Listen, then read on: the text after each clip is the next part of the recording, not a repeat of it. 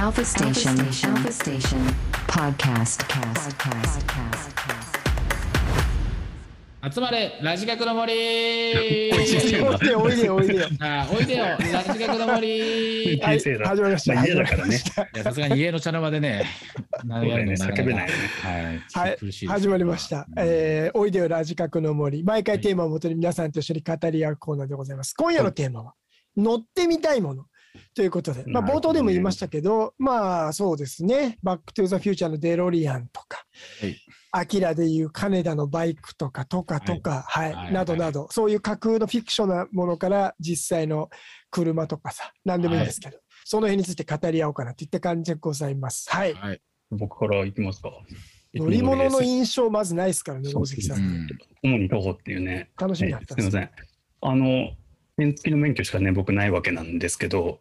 あのー今回のこのネタ なんていうのかはないはい、テおーマ、題かテーマ。で、ちょっといろいろ考えてたんですけど、僕、モノレールがすごい好きで、はいはいはい。なんでモノレールが好きなのかっていうのをちょっと考えてみたら、うん。あの中3の時にね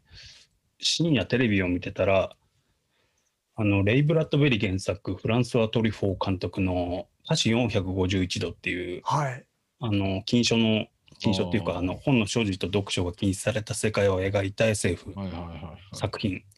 あの映画を初めて見た時めちゃくちゃあの衝撃的でしてねいはいはあいの中3でレイ・ブラッドベリーも読んだことなかったですしうんうんうんこういう情報統制とか規制される世界っていうのがね、本当に怖くて仕方なくて、まあ、その中にあの未来の乗り物として、うんうんまあ、その時代もあったんですけど、まあ、モノレールが描かれてたんですよ。うん。うんうんうんうんこのちょっと待ってくださいね、これどうやって送るんでしたっけ、みんなビに。ジュアル、ビジュアルが共有してもらえるのこれ画面のチャッえートチャットでいいんですとよ。チャット。あのー今ね、あのーその歌詞45 451度のモノレールって、あのー多摩モノレールとか、はいはい。あと鎌倉のあの江ノ島モノレールだっけ、うんあのとかみたいな感じなんですけどで千葉もね千葉千葉市から出てるモノレールも多分こういう感じあなんありまですすけどね。うんうんでわーと思って憧れたわけなんですけどそれであの、えー18歳になって19かで大学に合格してあの東大和市っていうところに住むんですけどその時は98年でちょうどねあの多摩都市モノレールっていうのができた年なんですよ。あーできた年なんだ、うあん、のビデオ君のあのえーっと PV PV ね、うなんだっけえーなんとかないとななんとかって言ったら失礼なんだけど湿気のやつ湿気のやつっていうかあれあー忘れちゃったサごルトリーめんなさいサルトサルトサルリートリーはいそうですうん。サルトリあーナれイがトあれがね一番僕ビデオ君ので本当好きなあの近くだねあの駅のねそうで上北台っていうのがその東山太の上の方で立川北っていうとこから出て、えーからそこまでの距離しかないんですけど、うんうんえー、と僕が大学時代それに乗った時ってあの立川の北がまだ今ほど全然、えー発展してない時代でしてね、あのー開発前の米軍の施設の跡地とかこの辺ブワーってあった地帯でそこをあの、ね、あのモノレールがバーって走っていくわけなんですけどそれが本当歌詞451度と同じ景色でものすごい興奮したことを覚えてまして。ほうほうほで大学の頃ねやっぱ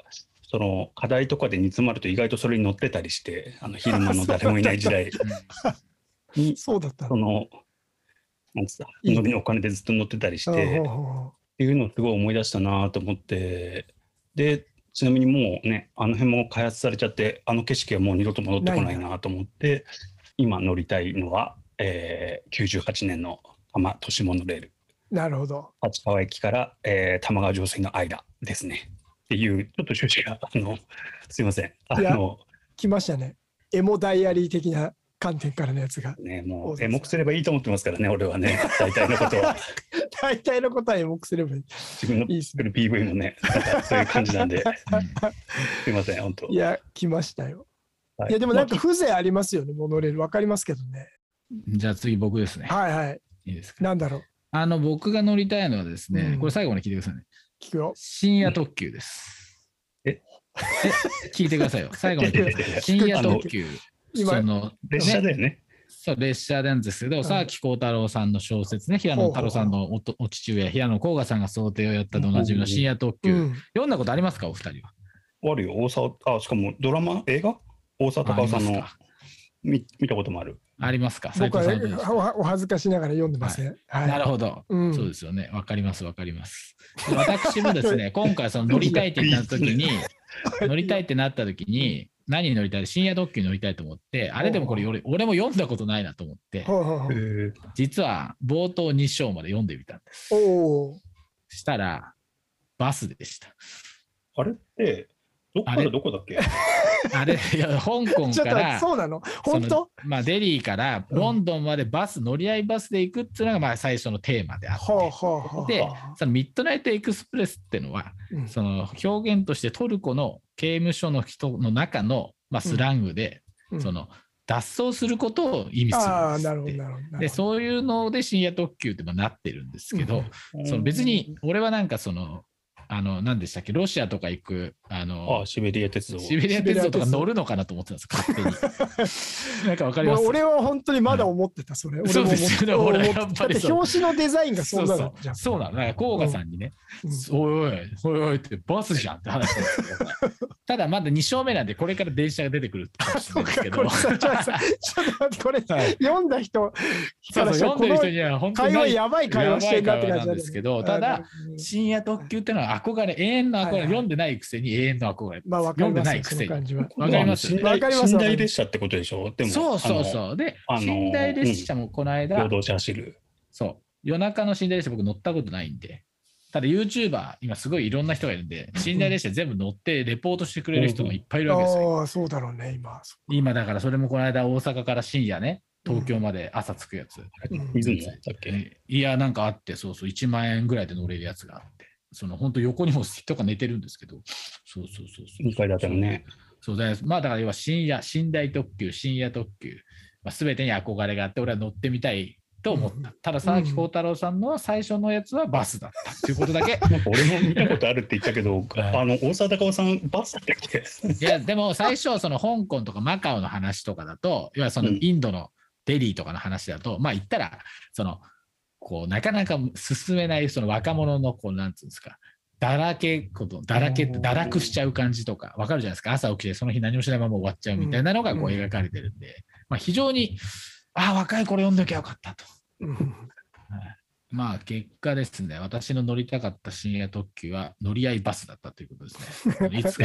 バックパッカーになって私もですね、乗れそうだけどね。あの甘いチャイとかをね、インドで飲みたいと思ってます。絶対知らんそうだな。さ あ、ジュ40ンか君らですよ、ジュン君。大変なのバ僕ックねパック。、はい。はいで、僕は、まあ、それ、確かに今の話でいくとさ、あの、ブルートレインとかね、子供の頃すごい乗ってみたかった北海道うん、ってなありま思い出したりしたけど、